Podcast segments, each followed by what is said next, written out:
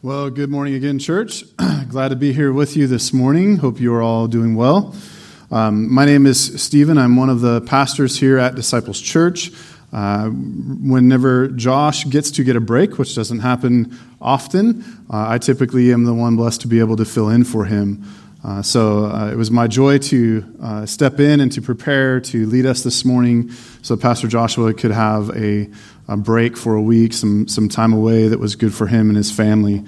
Um, if you will uh, join me in prayer, uh, and then we'll dig in, I would appreciate that. Let's pray. Father, thank you for this day again that you have made. Thank you for life, for your mercy, for your grace, for your wrath. Thank you, Lord, for all that you are, all that you do for us. I pray, Lord, that our testimonies would be a bright light, that we would be a part of you taking someone who is dead in their sin and bringing them to newness of life in Christ. I pray that our time this morning as we dig into your word would be edifying, uh, that you would be sanctifying your people through your word, through our time, and that all of this would bring you much glory as we aim to honor you. In Jesus' name, amen. All right, if you have your Bibles, open them up to the book of Proverbs. Uh, if you don't have a Bible, I can't encourage you enough to have one out uh, during the preaching, during any time uh, someone is teaching from the Word. Um, Proverbs is a literary genre called wisdom literature. Uh, it's meant to be read and understood as wisdom literature, which would be different than the way you would read the Gospels, for example, or the epistles to the church. The thing that I really enjoy about Proverbs is that um, you have a, a lot of very practical application to the wise sayings that fill up the book. Um, they prove true as all of God's word proves true over and over again. I regularly have encouraged our youth and the men that I disciple to read a chapter of Proverbs every day. Uh, it just so happens that there are 31 chapters in the book of Proverbs, and most months we'll have that 31 days to read through it. On this uh, regular reading over and over again of Proverbs, the unique thing about that wisdom literature is that you, you gain a greater understanding every single time. Uh, if you read this book uh, every month for 12 months, the next year you will still learn from it. Uh, so it's a really neat type of literature, wisdom literature is. Um, however, when you are considering the genre of literature as you read scripture, it's important to understand what it is, or you can make false assumptions or false interpretations of what that means. Um, as a practical example of the difference between reading wisdom literature and other genres of scripture, consider Proverbs chapter 22, verse 6. Proverbs 22, 6. Train up a child in the way he should go. Even when he is old, he will not depart from it. This type of wisdom literature is often misunderstood as a promise from Scripture. Not only is it often misunderstood, but it's often misapplied. When you read wisdom literature and you interpret it accordingly, you realize you have to be careful to not apply this uh, as if it were a promise when it's not intended to be so. You also have to consider that the wisdom of this passage applies to both the positive and the negative. That's something that's really unique about wisdom literature. You're always learning two sides for every statement that's given. No faithful Christian can assure themselves that if they raise up their child in all the beautiful truths of God, the discipline and instruction of the Lord, that their child will be saved and be believers living out those truths when they are old. That's simply something that you cannot do. As wisdom literature goes, it is much more likely that your children will remember those truths, but this doesn't promise them faith. You know, when I heard this verse growing up, um, it, it, was something that I heard from my parents a lot. We're just going to keep doing it because the Lord promises that He'll save you if we do. Well, that's a, a false understanding of the passage. And if the Lord hadn't granted me faith, that might really be letting my folks down, right? It, it causes them to not have a trust in God's word but that would have been a mistrust through their own misunderstanding. As Scripture declares, God's word always attains what it aims to attain. Isaiah 55, 10 and 11. For as the rain and snow come down from heaven and do not return there, but water the earth, making it bring forth and sprout, giving seed to the sower and bread to the eater, so shall my word be that goes out from my mouth. It shall not return to me empty, but it shall accomplish that which I purpose, and shall succeed in the thing for which I sent it. This genre of literature in Isaiah is not wisdom genre. Rather, this is historical and prophetic. Therefore, this truth can be taken as a promise. God is promising in this passage that his word will always, always accomplish his purposes. It never, ever fails. When you study certain literary types of books from Scripture, it is vital that you consider the genre. Otherwise, it, leads to all sorts of improper um, exegesis from that passage. You don't interpret it correctly. Considering our passage in Proverbs, it is rightly explaining this the way that you raise up your children will most often be the way that they will go as they get older. It is not meant to promise something, but it is meant to be more broadly applied in a general sense. So, considering that, if you raise up a child in a home full of anger and sin and violence, you should know that it is most likely the way that your child will go when they are older. They have been raised up with anger and sin and violence, and so they will not soon depart from that. Or, if you raise up your child in the wisdom, the discipline, the instruction of the Lord, even if they are not saved, those things will ring true in their minds. The Lord will use that in their minds down the road they will know those truths, even if they deny the God who declares them, right? And so the way in which you raise your child will have a lasting effect on them, and it's not likely that they will depart from those things as they become older. So this can be a warning, excuse me, a warning against poor parenting or absent parenting, right? Or it can be an encouragement to raise your children in the wisdom and discipline of God because it will be better for them in their future. So you have the positive and the negative. And I hope that small example is helpful for you. Uh, now, before we turn to our chapter that I'm going to primarily focus on today, I want to take you to my favorite proverb and lay some groundwork for you. Uh, if you've ever heard me teach on apologetics or worldviews, then you've heard me unpack this passage. This passage is very key to that. Proverbs chapter 1, verse 7. The fear of the Lord is the beginning of knowledge. Fools despise wisdom and instruction. Church, God's word is true. If you do not fear the Lord, you cannot begin, you can't even begin to have knowledge. If you do not start with God, then you cannot justify anything you think you believe to be true. For clarity's sake, you can believe in truth. You can believe things to be true. You can even be correct about the things you believe to be true. However, you cannot justify any truth you claim to know without starting at the fear of the Lord. Uh, for clarity's sake, this fear is a right reverence and respect for who God is. This fear is an acknowledgement that God is, that He exists, and therefore He is altogether magnificent and terrifying to the mind of mere men whom He has created. This fear is a believing into God as well. It is a proper love and belief in God. You do not love and respect that which you do not believe in. All the wisdom of Proverbs cannot benefit you as God intends it to if you do not start right here at the beginning of knowledge. And so this is where we will start. Because God exists and He has all knowledge, his knowledge is complete, it's exhaustive. There's nothing he does not know.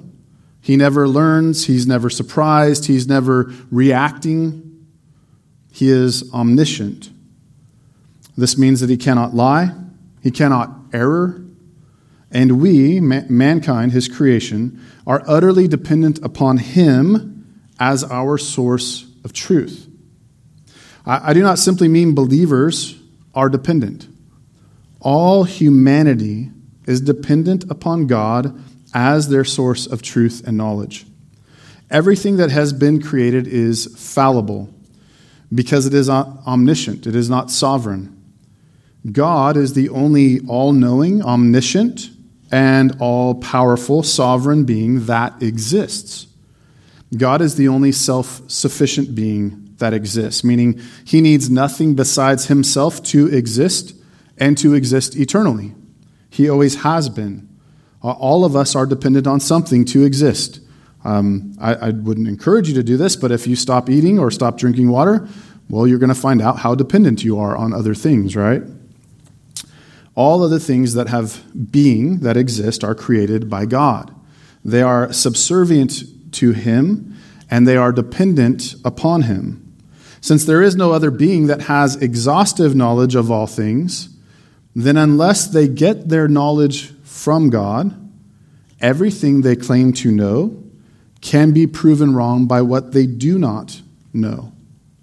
This means they cannot justify the truth they believe to know apart from God. Uh, for example, uh, let's say you claim to know the height of this stand. And so you go, well, it's, it's five feet, six inches, but I could be wrong. I don't think it's five feet, guys, so don't take that literal, right? Um, it, once you say, but I could be wrong, well, then do you truly know the size of the stand? If you cannot justify the claim you make, then you cannot say you know. If you can say about anything, I could be wrong, then you cannot know that you're not claiming truth. You could be wrong. Um, you can play that out further. I, I, love to do this in my apologetic series, but I don't have time today with this. But you could say, well, I used a measuring tape. Well, have you ever seen a measuring tape that was off? You know the little trick about the end of the measuring tape and when you pop it in or when you pop it out and why? So, I looked at it with my own eyes. We'll get to that in a second. But um, the reality is that unless you go to God as your source of truth, anything you do not know can prove what you think you know to be wrong. Therefore, you must receive your truth from someone who knows all things. The only one who knows all things is God. There are no others. So, if you cannot justify your truth, then your truth cannot be certain and so therefore you don't actually have truth. You could be wrong. We have to start here because there is no more ultimate standard from which to start. All of your faculties are usually fairly reliable. Uh, praise God for this. He made them that way, and that's a good thing, right? Can you imagine if your eyes and ears and nose and your nerves like never worked like they're supposed to? That would be pretty frustrating. Um, in fact, I get to see that in our foster son with the cerebral palsy. He gets frustrated. He knows what he wants his legs to do, but his legs won't do it. Um, however, each one of us has heard something that we didn't actually hear. We've heard something that didn't actually make noise. Each one of us has felt something on our physical bodies that wasn't actually there. You, have all slapped the bug you, you knew was crawling up your leg, only to find out that you just slapped your leg, right? Um, we've all seen things that weren't what we thought we were seeing or weren't there at all in the first place. Therefore, your experience is not ultimate. Each one of us has been fooled by optical illusions. We've had our eyes deceive us. We've had our nerves deceive us. We've had our ears deceive us.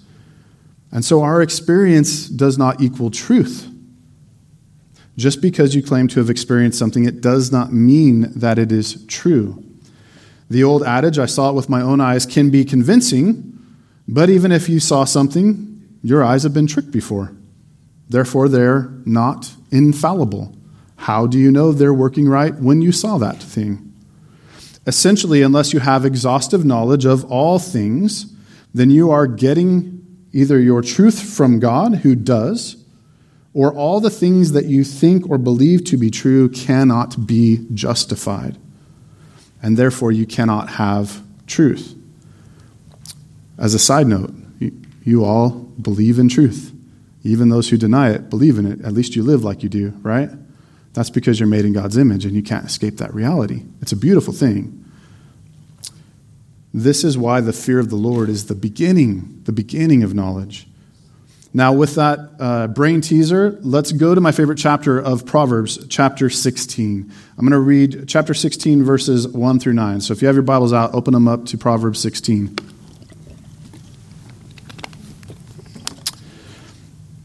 The plans of the heart belong to man, but the answer of the tongue is from the Lord. All the ways of a man are pure in his own eyes, but the Lord weighs the Spirit. Commit your work to the Lord, and your plans will be established. The Lord has made everything for its purpose, even the wicked for the day of trouble. Everyone who is arrogant in heart is an abomination to the Lord. Be assured he will not go unpunished. By steadfast love and faithfulness, iniquity is atoned for and by the fear of the Lord one turns away from evil. When a man's ways please the Lord, he makes even his enemies to be at peace with him. Better is a little with righteousness than great revenues with injustice. The heart of a man plans his way, but the Lord establishes his steps. This section of Proverbs 16 has applicable wisdom in, in every verse, every word. Uh, overall, it speaks a lot to the sovereignty of God and to the will of mankind. This section also has a theme that, that runs through it fairly clearly. Man plans his ways, he has a will, he makes decisions, but man is not sovereign. Those things that man does, he will be held accountable for. He is responsible. They are genuine desires, genuine wills. But man's desires will never override God who is sovereign. Um, surely Marilyn wanted to get up here and give announcements like she did in first service, but something changed outside of her control. And we trust the Lord. He is sovereign, right? What I want to do the rest of this morning through our sermon is to break down each verse and simply give you some practical application of those verses to chew on. Uh, it's such a fun book just to, to read it, to see the practicalness of it, and then chew on that. And how do I apply that to my life? So, Proverbs chapter 16, verse 1. The plans of the heart belong to man, but the answer of the tongue is from the Lord. Mankind has a will. We make plans that are genuinely ours, and we are therefore held accountable for them. We have desires, and we act upon them, whether in a positive or a negative fashion and they do genuinely come from our hearts. We also have a limitation as to what we can will, what we desire, depending on the condition of our hearts. This can be a bit tricky, so follow along closely with me. God's word declares that we are either dead in sin and enslaved to sin, or alive in Christ and enslaved to righteousness, to Christ. What that means for our wills prior to salvation is this your desire is only and always for sin. You, you don't desire righteousness, you are dead in your sin and enslaved to sin. If you are enslaved to sin, this does not mean that you do as much sin as you can. So if you're in here and you're not a believer, you, are probably going, man, I, there's so many more worse things I could have done. Yes, you, you could have. I'm not saying you couldn't have. Um, I'm saying that all you can do is sin. Even your most righteous deeds are like filthy rags to God because they're not done in faith. You're, you're desperate for salvation, right? Again, as the passage clearly states, God has authority over his creation. So even your most wicked desires you might want to do, and you may not be allowed, permitted by God to carry them out. God restrains evil every day. Praise God for that, uh, or things would be much, much worse. That being said, what most people stumble over here is that they think if God is sovereign and they are enslaved to sin, then how are they held accountable? Well, they're held accountable because their desires are genuine. They are under their federal head Adam, and they truly desire, that's what they want to do, is the sin that they do. Now, if you want more information on that, feel free to hit me up after service. We, did, um, we, did, we did a pretty lengthy teaching during our midweek series that really unpacks the will of man and the will of God and how all of that works together. Um, so hit me up afterwards, and I'll see if I can get that for you. But um, because I don't have time for all of that unpacking today, I want to continue moving on. So let me show some verses from Scripture that speak to this truth that you're either enslaved to sin or you're enslaved to Christ. Um, just consider our passage at hand. The plans of the heart belong to man. So whether you are enslaved to sin or enslaved to Christ, your plans belong to you. They're yours. You're responsible for them, right? Uh, they're genuine desires of your heart, and therefore you're accountable for them. I, I, I was recently talking to an old student of mine and expressing my concern for this uh, cultural mentality that has really, uh, I, I really can see where it began in my generation, but it's also really, really being pushed forward now. And it is this mentality of victimhood. It's far too prevalent today. Church, teach your children that they are not victims. Teach them that they are responsible for their actions, right? This false ideology of critical race theory that teaches you if you are a certain race, which should actually be called ethnicity, right? If you are a certain, ethnicity, then you are a victim. And the problem with this ideology is that it does not help someone rightly process a world that is riddled with sin. They become stuck thinking everything that is wrong is due to everything else. It's never my fault. And if you can't control the will of others, but you somehow are convinced that it is the others' wills that are always controlling you and all the things that are wrong are theirs, what hope do you have? The problem with this ideology is that it does not help someone handle the world that we live in. It leaves them no way out. This is not the truth of God in the gospel of Jesus Christ. In this ideology, the, the critical race ideology, no one can repent enough. No one can apologize enough. They have to be removed. Even when they're removed, they still want to attack them. And the only solution is to take those who are so called victims and raise them to the level of the victimizer. So you're replacing the, the power structure, right? And then the people who said they were victims now become the ones that are inflicting the same thing that they're railing against. There's, there's no answer for that, church. That's why it's such a wicked ideology. It does not honor the Lord, it does not fall in line with Scripture. It's a vicious cycle of false ideology, and there's no good news within it. Let's look at our next passage that speaks about being dead and enslaved to sin or enslaved to righteousness. Romans 6, 17 and 18. But thanks be to God that you, who were once slaves of sin, have become obedient from the heart to the standard of teaching to which you were committed, and having been set free from sin, have become slaves of righteousness. I chose this verse because it's very clear that God's word declares that you are either a slave to sin or, when He has saved you, a slave to righteousness. Um, again, because I want to go through the rest of the Proverbs passages, we don't have time to fully unpack that and pull out all that Scripture says. Scripture says a lot about that. But here in the passage, you see both, right? You are once slaves of sin, but you have become obedient and you're now slaves of righteousness. Uh, neither one of those states do we get to not be responsible for our actions. They are your desires. You will be held accountable. Um, before I move on in Proverbs, I hope you clearly see that this passage makes that point that there are two ways that our hearts are conditioned.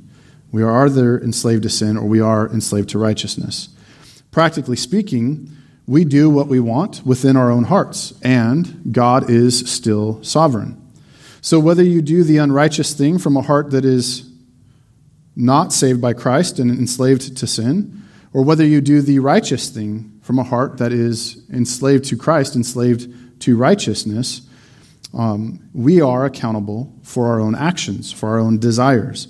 And God is still sovereign over all things, including our own hearts. Let's look at Proverbs 16, verse 2. All the ways of man are pure in his own eyes, but the Lord weighs the Spirit. Simply said, whether you believe you are righteous or not, whether you have convinced yourself if you are good, maybe even you've convinced yourself that you are good with God, God has the final word. And again, as I said earlier, God's word is truth. Therefore, the Word of God is the ultimate standard. This is true not just for Christians. You, have to hear this this morning. God's Word is truth and the standard for all of creation. Sinner and saint alike are dependent upon God for the truth of His Word, for the standard of what makes a person righteous or not, no matter how much they may deny it. Church, we, all of mankind, will be held accountable to God's perfect standard of righteousness. We find that only in Christ and His Word. And this is why we do not put down the Scriptures when we engage with a lost and sinful world. The lost and sinful world will be held accountable to God's truth, as it says in His Word. You can see it in Romans 1. And we must bring that to bear upon their hearts while proclaiming the gospel truths from it in hopes that God may grant them repentance, leading them to a knowledge of the truth. That, that, com, that, that language is just common throughout Scripture. Unless you fear the Lord, you can't begin to have knowledge. God must grant you repentance, leading you to a knowledge of the truth. Uh, just a cool side note, sorry. Practically speaking, we as believers should not be surprised when sinners believe that they are righteous, right? All the ways of man are pure in his own eyes. Not being surprised reveals that we have read and understood the truths of God.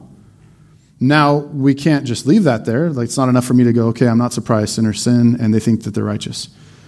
Rather, we, we must boldly and lovingly proclaim the truth to them, even though they think that their ways are right. The Lord weighs the Spirit. The Lord is the arbiter of truth. Therefore, if their ways are not in line with God's word, then out of love we must reveal that to them with the hope that God may grant them repentance and save them from their blindness. Do you tend to justify your actions even when the Spirit of the Lord convicts you? Husbands and wives, do you defend yourselves in your ways just because you, you, you hate not being right? You, you have to be right? Or do you go to God's Word, and when you see that you are not in line with it, you repent of that and you humbly ask for forgiveness and take the right step. You see, this is the practical application of wisdom from this passage. Obviously, we can apply it across a very broad spectrum, but let me bring the full weight of this passage to bear.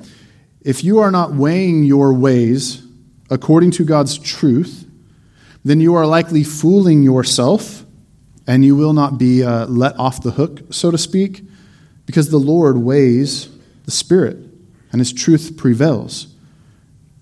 Again, if you do not start with the fear of the Lord, you cannot begin to have wisdom in these things. Moving on, Proverbs 16, verse 3. Commit your work to the Lord, and your plans will be established. Church, this passage brings me uh, such relief in difficult times of decision making. Uh, have you ever had some like really hard, difficult decisions and you had to pick between one or two or three? This passage should, should bring you such relief in those circumstances. Um, I, I, know people uh, who I dearly love that really struggle to make any decisions, like going to fast food, not just what place, but when we get there, what, what item, right? Uh, oftentimes they'll just ask you to pick something for them because decisions can be overwhelming. Um, those types of decisions, even the small ones, can be very difficult to them. And I personally have faced, though it's again not the ultimate standard, right, what, what we face, but I've personally been faced with difficult decisions. Think about the major, major decisions in your life decisions about jobs, marriage, schools, or perhaps not school, trade work, career paths, children, retirements, where you live, move, don't move, buying a car, buying a home. All of these decisions have really massive ramifications, right? Uh, if they're not made wisely, many of these decisions can lead to destruction not, not just for your life, but for generations behind you, right? The, the, your children might reap some of that that you have sown because you made a decision that was really heavy and it has lasting effects. So what do you do, church? That that feels weighty. That doesn't that doesn't feel like an easy thing. Well, you commit your work to the Lord, and your plans will be established. Now, as I said earlier, this is not the genre of literature where you want to take this as a promise. Um, particularly, you don't want to read this and go, "Well, if I commit this to the Lord, then the Lord has to give me this." Right? Like that's don't, that's a bad that's a bad idea. That doesn't usually fit in Scripture. Um, but what you do want to see is that if you commit your way to the Lord, and He opens the door or closes that particular door, what you're ultimately saying is that you trust Him no matter what the outcome is. And if you're committing your way to Him, then it doesn't matter what the outcome is. You have Him. You trust Him. He's good. He's faithful. You know that. You know He knows what you don't know. And so it's better. You want Him to make that decision, right? God does this in either a positive way or a negative way. But even if it's in a negative way, you trust the Lord and are committed to Him, so you know that this is for your good. This verse goes hand in hand with the man making plans in his heart and the Lord bringing the answer. Christian, do you see how freeing this is? If you are making major plans, weigh them against God's word, see if they are in line, and then take the steps to see what God does. If he shuts those plans down, praise God for his goodness, for his wisdom, for his protection. You should know that those things were not the best things for you. And if he allows them to move forward, then you continue to commit them to him and trust him. Maybe he only allows them to move forward for a short time. Don't be undone when he changes that, right? He is sovereign over all things. This really, I, I said this such a freeing thing. This frees you up to make these decisions rooted in God's truth and to trust the outcome to the Lord. Now, one word of caution. This does not mean that we make decisions in a flippant manner. Uh, flippancy would not qualify as committing your work to the Lord.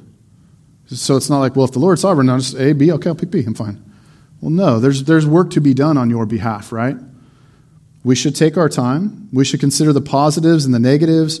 Most importantly, we should consider if these actions will fall in line with God's truth.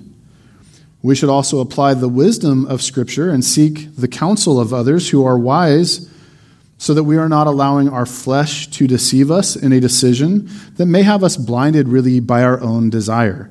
Um, I'm sure everybody does it, but I, particularly I know men can struggle here. We get this desire, we want this thing, and before I even talk to somebody, I have a million reasons why it's the right thing to do right? Um, so when you talk to me and you're like, have you thought about, oh, yeah, yeah, I thought about that, and this, and this, and this, right? Um, it's easy uh, in our flesh to desire something so much that we don't actually invite in the wisdom of others. And typically, it goes really bad for us when we walk those things out, right? Uh, God's word is so good, church. Oh, the practicality of the wisdom of Proverbs. It is so helpful and so freeing in so many ways. The way I say this to those in my discipleship is do all that you can for the thing that you're trying to make decisions on. Take it to the Lord, take it to His Word. If it falls in line, if it's a good thing, uh, if it doesn't affect ministry, it doesn't affect Sabbath, it, it doesn't affect the things God's called you to, and you've got two really, really great options, well, then if you've done that work, pick one and see what the Lord does. They're both great. You know, maybe they have some drawbacks, maybe they have some pluses. As long as they fall in line with what God has called you to do, Christian, and what His Word says, then pick one and, and move. Take action. The Lord is over it. And praise God for this church. You are free. If you do that, and there's consequences down the road, the Lord is using those for His purposes. That weight is not on you. If you don't take those steps and don't do that work and you're just flippant or you become wise in your own eyes and you don't invite counsel and you don't go to God's word, then you know that you will have yourself to blame to be accountable for those actions. This is beautiful. So if I just honor the Lord and I commit my things to Him uh, and I strive to honor Him in all that I do, I can make these decisions and I'm freed. I'm freed from the weight of the consequences, right?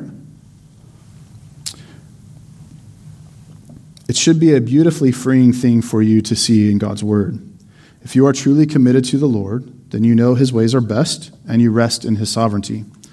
Proverbs 16, verse 4 The Lord has made everything for its purpose, even the wicked for the day of trouble. This truth should also bring us peace on so many fronts. Is there wickedness in the world around us? Of course. It is rampant, it is all over the place. We live in a sin filled, fallen world. Just, just consider the, the kind of wickedness that would have women like celebrating the murder of the baby in the womb and, and some of the protests and the grotesque things that women are doing to declare that it is about their sovereignty. Only God is sovereign. So, is the world out of control? Well, no. God is in control. God is always in control. No matter how much wickedness and sin seems like it is prevailing, no matter how dark uh, how scary, how uncertain things may be, the Lord is on the throne. He is in control of all things. Why does a passage like this bring us peace? Because we know God is in control. We don't need to worry about the future, which we have no control over and no knowledge of. We have a God who does that. Uh, he doesn't worry, but he has the knowledge of the future. God has his purposes even for those who are wicked. So, when there are unjust wars and unjust leaders, when there is turmoil all around you, Christian, God has a purpose for it, and He is trustworthy. His plan and His will cannot and never will be thwarted. God's word even declares that the wicked He created for condemnation will serve the purpose of showing us His grace, His mercy, and showing creation His power and wrath and authority. Romans 9, verse 22 through 24. What if God, desiring to show his wrath and to make known his power, has endured with much patience vessels of wrath prepared for destruction, in order to make known the riches of his glory for vessels of mercy, which he has prepared beforehand for glory, even us whom he has called, not from the Jews only but also from the Gentiles. Church, did you see what God's word said? God created everything for his glory. He created vessels of wrath for destruction to show his wrath and his power. He also created them so that we who are saved would more fully know his grace. As the text shows us, so that we may know the riches of his glory. As our Proverbs verse declares, God has created everything for its purpose, even the wicked for the day of destruction. So, practically speaking, why should this verse bring us who are in Christ comfort? Well, when we look at the world around us, the wickedness of our own country, we could become afraid. We, we could very easily become unsettled, uh, obsessed with worry, anxious. How, what are we going to do? Wickedness just is, is coming from all sides. Or we can rest in the perfect sovereign plan of God, knowing that He is in control, even of the wicked. And we can make wise choices to prepare for the future with as much as we can see of it. We don't just go, well, God's in control, I'll just wait and see what happens. Well, as much as you can see, God's given you eyes and ears to use. You look ahead as much as you can and you prepare in whatever way you can. But if those things come to fruition or don't, we trust in the Lord. We rest in Him. We're not undone. We can rest in God's sovereignty for the things that we cannot see. This is truly a walking by faith and not by sight. Are you overwhelmed or surprised at the wickedness of our country? There's no need for that, church. We know the fallen world will be wicked. And we know that God will take care of this for his glory and for our good. Are you afraid that wicked people will get away with wicked things? How many of you have been unjustly judged because man worried that injustice, or sorry, that justice would not be met? You've heard about it over and over again. Uh, um, in, in some cases, a, a, court makes a judgment about a person, they end up serving 20, 30, 40 years in prison, only to later find out that that person wasn't actually guilty of the crime. And then they're set free. Well, what happened? Likely, you had people who were so worried about justice not happening that they made an unjust judgment, and in that process, they doubled the injustice that they were so worried about. We should make balanced and wise judgments in cases that require it. But it is better to follow God's standard for unbiased judgment and not punish someone when the burden of proof for their guilt is not met than it is to punish someone who is not actually guilty. In the end, no one will get away with their guilt. They will either answer for all that they did to the Lord in condemnation and eternal suffering, or the Lord Jesus will have paid for those sins with his very own blood. God will have his justice. It is always met and met perfectly. So we do not need to be concerned, uh, overly concerned about that. We should not make false judgments because we are overly concerned that justice won't happen or won't take place. We, sorry, as a very important side note, if you are tempted to think that it is unfair that someone will go free because Christ chose to take their punishment upon himself, then you're right. It's not fair that the only one who is perfect would take punishment for others at all, ever.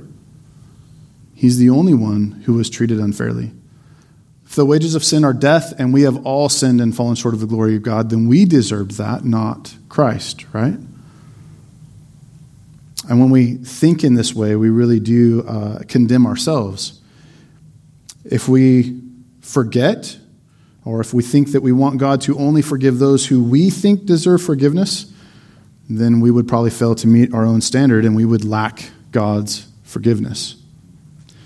Church, we need not fear the wickedness around us. We need not fear when it appears that the guilty got off.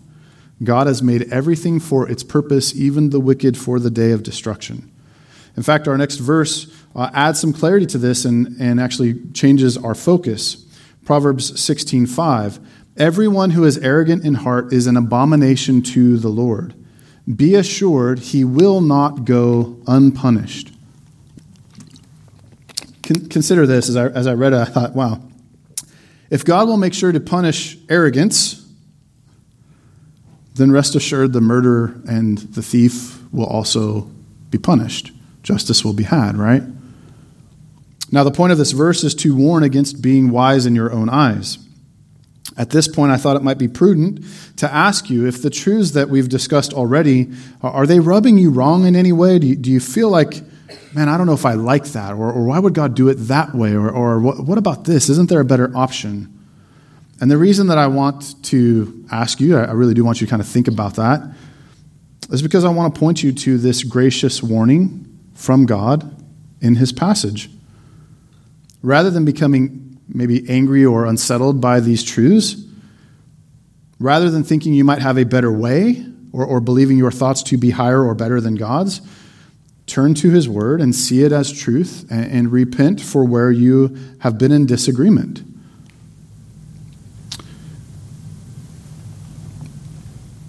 When you consider the truths laid out in the previous four verses of our Proverbs 16 uh, passages, you can realize that God's wisdom through Solomon would know that the sinful inclination of the heart of man is prone to rail against such things. Therefore, he, God, graciously gives us this warning so that we will check our arrogance against his word and turn from our own thoughts to trusting what he has declared. Think about the truths that we've seen so far.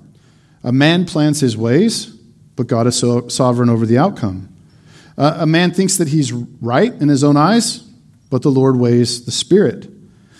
When man honors God with, with their decisions, God provides the proper outcome, even if it's not what they had hoped or wanted. God created everything for its purpose. He even created the wicked for the day of destruction. He has a purpose in creating them. These truths can rail against our sinful pride The, the, the pride that likes to take glory for what God has done. Like, no, no, no, that was my decision. I worked hard for that. I earned that, right? Um, so it's fitting here that God would lovingly warn us not to be deceived by our own pride, our own self righteousness. Those things will be punished, for they do not rightly consider the difference between man and God, between creation and creator. Arrogance is a posture we take when we think we are right or our ways are better in contrast to what God has declared to, to be truth. As the Lord says, this is an abomination to him, which is a pretty strong word, right? And it is merciful of God to tell us this truth so that we know what it is and we know to avoid it. Um, it is also merciful of God to warn those who refuse to bow their knee to him. On the day of judgment, no one will be able to claim ignorance as a way of getting out of God's wrath. God will have his justice. It will be met, either in Christ or in the sinner. Um, I, as I read this, I thought, man, I have this helpful illustration of God's gracious warning to us. Um, think of it like this if you've ever had a boss who had expectations uh, and requirements for you but didn't communicate those things to you, and then when you didn't do them, you got in trouble, then you'll understand why it's gracious that the Lord communicates his expectations, right? How frustrating is it when your boss is mad, there, there maybe even you miss a promotion or something because you didn't do X, Y, or Z, but your boss never said, these are the expectations. This is what we require you. This is what the role of the job is, right? Um, on the flip side, I've heard people complain about uh, micromanaged type of bosses but I, for one, am very, very thankful when the, when the person that is over me makes very clear what their expectations are. This helps me not only to rightly fulfill those expectations, but to strive to exceed them. Um, when I exceed the expectations of my employer, I honor the Lord, and it's for my good. And so it's a joy for me. I, I like to know what is required. What, what are those things? How can I strive to meet them or exceed them? Uh, it is so much better than to stand before the Lord one day and go, Oh, you never told me. God goes, No, I, I made it very clear. I made it clear in the things that I created, even if you've never heard Scripture. My creation made it clear. You didn't honor me, right? And so there won't be an excuse. Um, therefore, when God lays out clear expectations, as he has here in our Proverbs 16 passage, I, for one, am very thankful for it. Uh, and I'd encourage you to have that same mindset. Proverbs 16 6. By steadfast love and faithfulness, iniquity is atoned for, and by the fear of the Lord, one turns away from evil. What does God mean when his word declares that by steadfast love and, sorry, by steadfast love, iniquity is atoned for? Obviously, our, our minds have to go to the steadfast love of Christ, who is our atonement. Steadfastness means resolutely or dutifully firm and unwavering. When we consider that Jesus was fully God and fully man, then we can uniquely consider the challenges of his humanity in taking on the sins of his people. The reality that he was the only sinless man to have ever lived even adds more weight to the sacrifice of his human nature on our behalf for our sins. We cannot fully comprehend the weight of that because none of us are sinless. None of us have ever been treated that unjustly, right? The love of God the Father and God the Son Jesus was steadfast. It was dutifully firm and unwavering, and we therefore only have atonement for our sin in Christ's finished work. The love of God, the Holy Spirit, was steadfast, and therefore he applies the atonement of God the Son to those whom God the Father has chosen to save before the foundation of the world. By the steadfast love of God, we are redeemed. We have atonement. Praise God for this, church.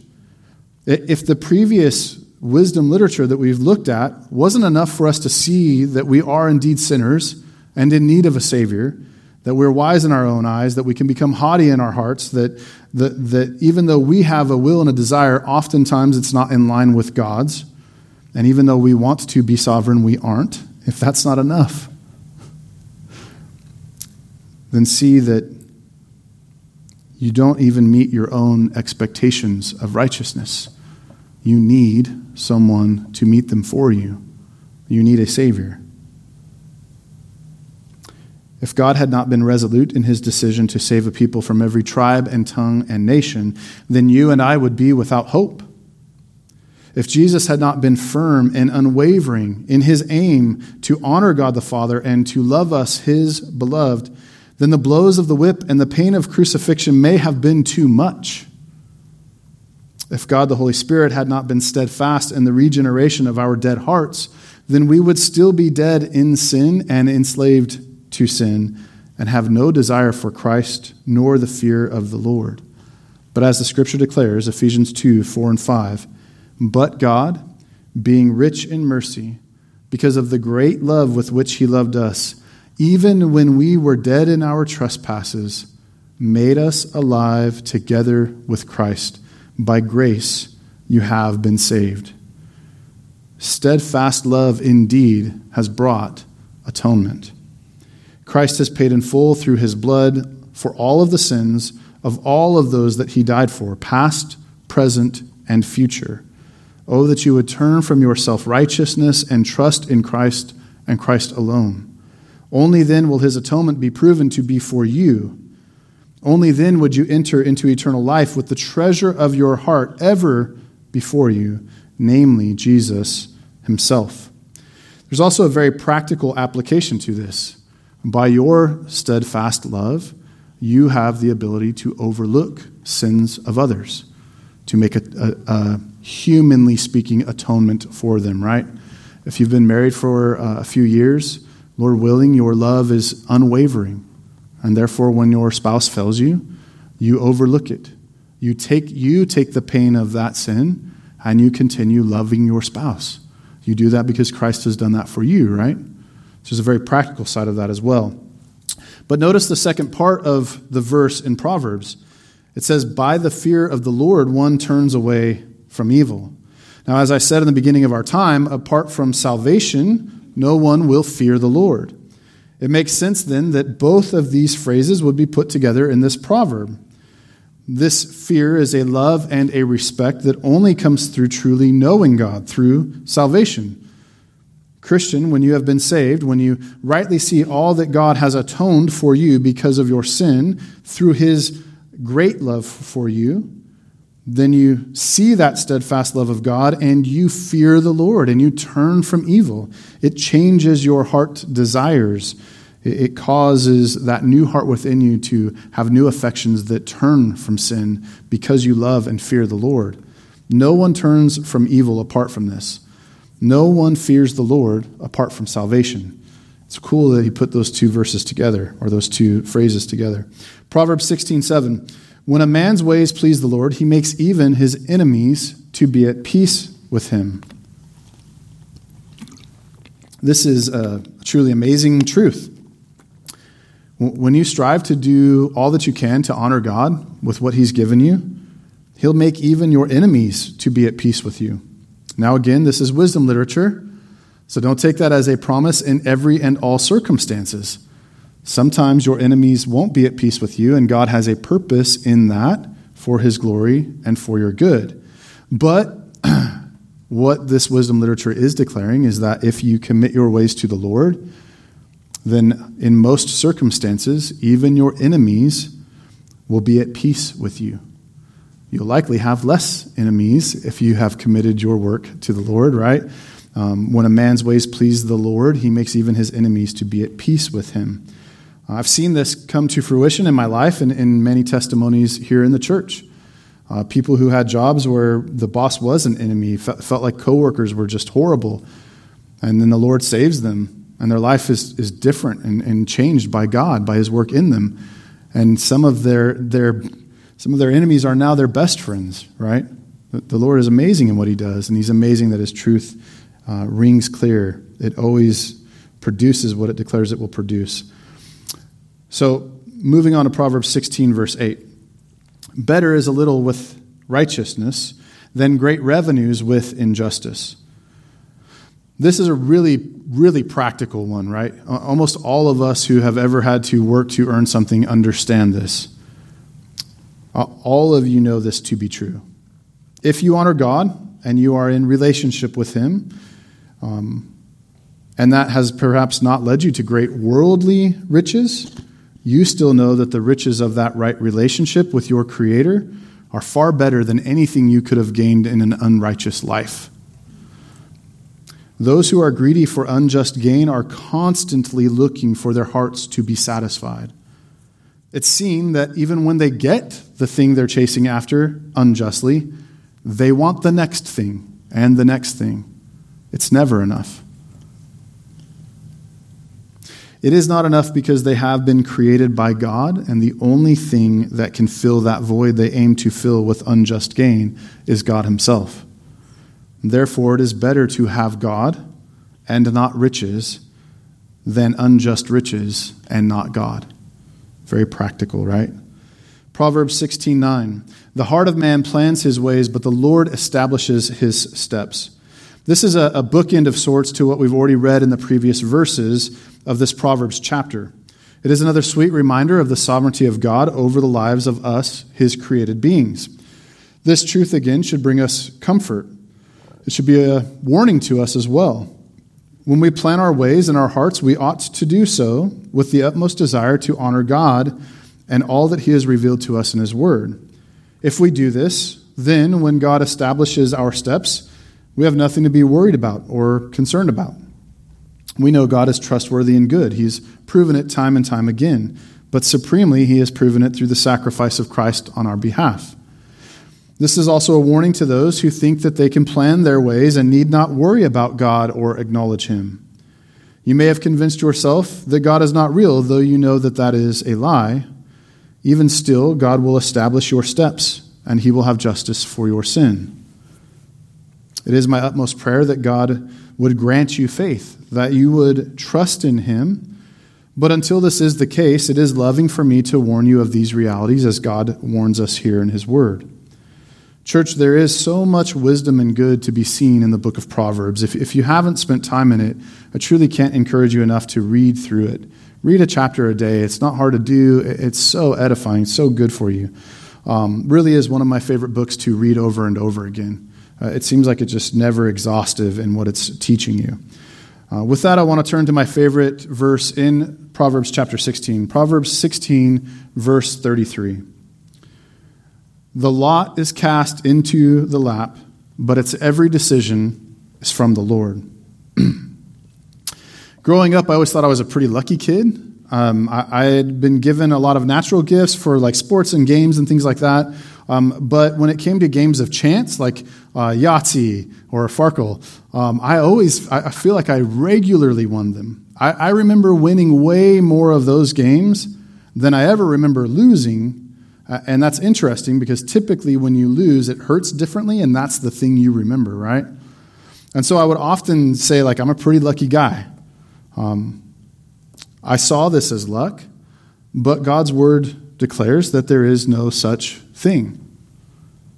Every time that I wish someone good luck now, I think back to the words of the Lord here and I go, oh, wait, I need those words back. That was silly. There's no such thing. Um, in fact, I said it after my prayer this morning and it caught me. Even then, I was like, oh, knucklehead. Um, now, uh, in case you aren't familiar with what a lot is, it would be similar to our dice today, not exactly the same, but it would be a multi sided thing with uh, either names or uh, something on each side. And the people of God in the, in the, Old Testament, you've seen it happen, they would cast lots, and whatever the, the, their dice, their lots turned up, then they would know that that decision was from the Lord and they would take those steps. Um, I remember feeling like when they're casting lots in Scripture as a kid, like that's that's weird. That's kind of like I don't know. It feels like witchcraft or or, or something odd. Um, what I didn't know is what they knew that the Lord is sovereign over all things, that the lot is cast into thy lap, but its every decision is from the Lord. They weren't doing that in a way that was dishonoring. It was something they truly didn't know, and they trusted the Lord to use the lots to help them make the decision He wanted for them. Church, God has left nothing to chance, as if there ever was such a thing. Because God is sovereign, omniscient, eternal, good, loving, he cannot just wind things up and let them go and just see how they turn out. Because God declares the end from the beginning, he is sovereignly over all things and all time. There is nothing left to chance. There is no such thing as good luck. Just consider the uncountable number of man's choices that, if God were not sovereign, could have prevented the Messiah from coming through Adam and Eve's offspring. If God were not sovereign, he could not have promised Adam and Eve that their offspring would crush the head of the serpent. If things were up to chance or man's fallible and often wicked wills, then our Savior would not have come the way the prophets declared that he would have come. If God has not declared the end from the beginning, then we would have no confidence in anything else that God has declared. But hear this you can have confidence. You, you must. Our Lord never fails, He is sovereign. Even the dice that you roll will only turn up the numbers that they turn up as the Lord has sovereignly decided. There is no part of this life that is left to chance. God is present and working out His holy will for His good pleasure, for His glory, and for the good of those who love Him and are called according to His purposes. So, what have you to fear, Christian? If God concerns Himself with the dice numbers, then you must know He is aware of your circumstances. He is not absent. We live indeed in a sin filled and fallen world. There's much evil around us and uncertain circumstances to our eyes. These are un- uncertain times, things that uh, my generation and my parents' generation say they haven't seen in different ways. Seems like every generation has something that's massive and happening, right? There's much evil around us. But the Lord has not lifted his hand off of things, and things are not out of his control. Trust in him and remind your heart of these truths. See the gracious wisdom of his word given to you and lean in. Romans 12:2 Do not be conformed to this world, but be transformed by the renewal of your mind, that by testing you may discern what is the will of God, what is good and acceptable and perfect. Church, go to God's Word, see these truths, and know that God is in control. Lay down your worries, lay down your fears, strive to honor Him and Him alone for all that He has done for you, and trust the rest to Him. It's such a freeing thing. Praise God for that.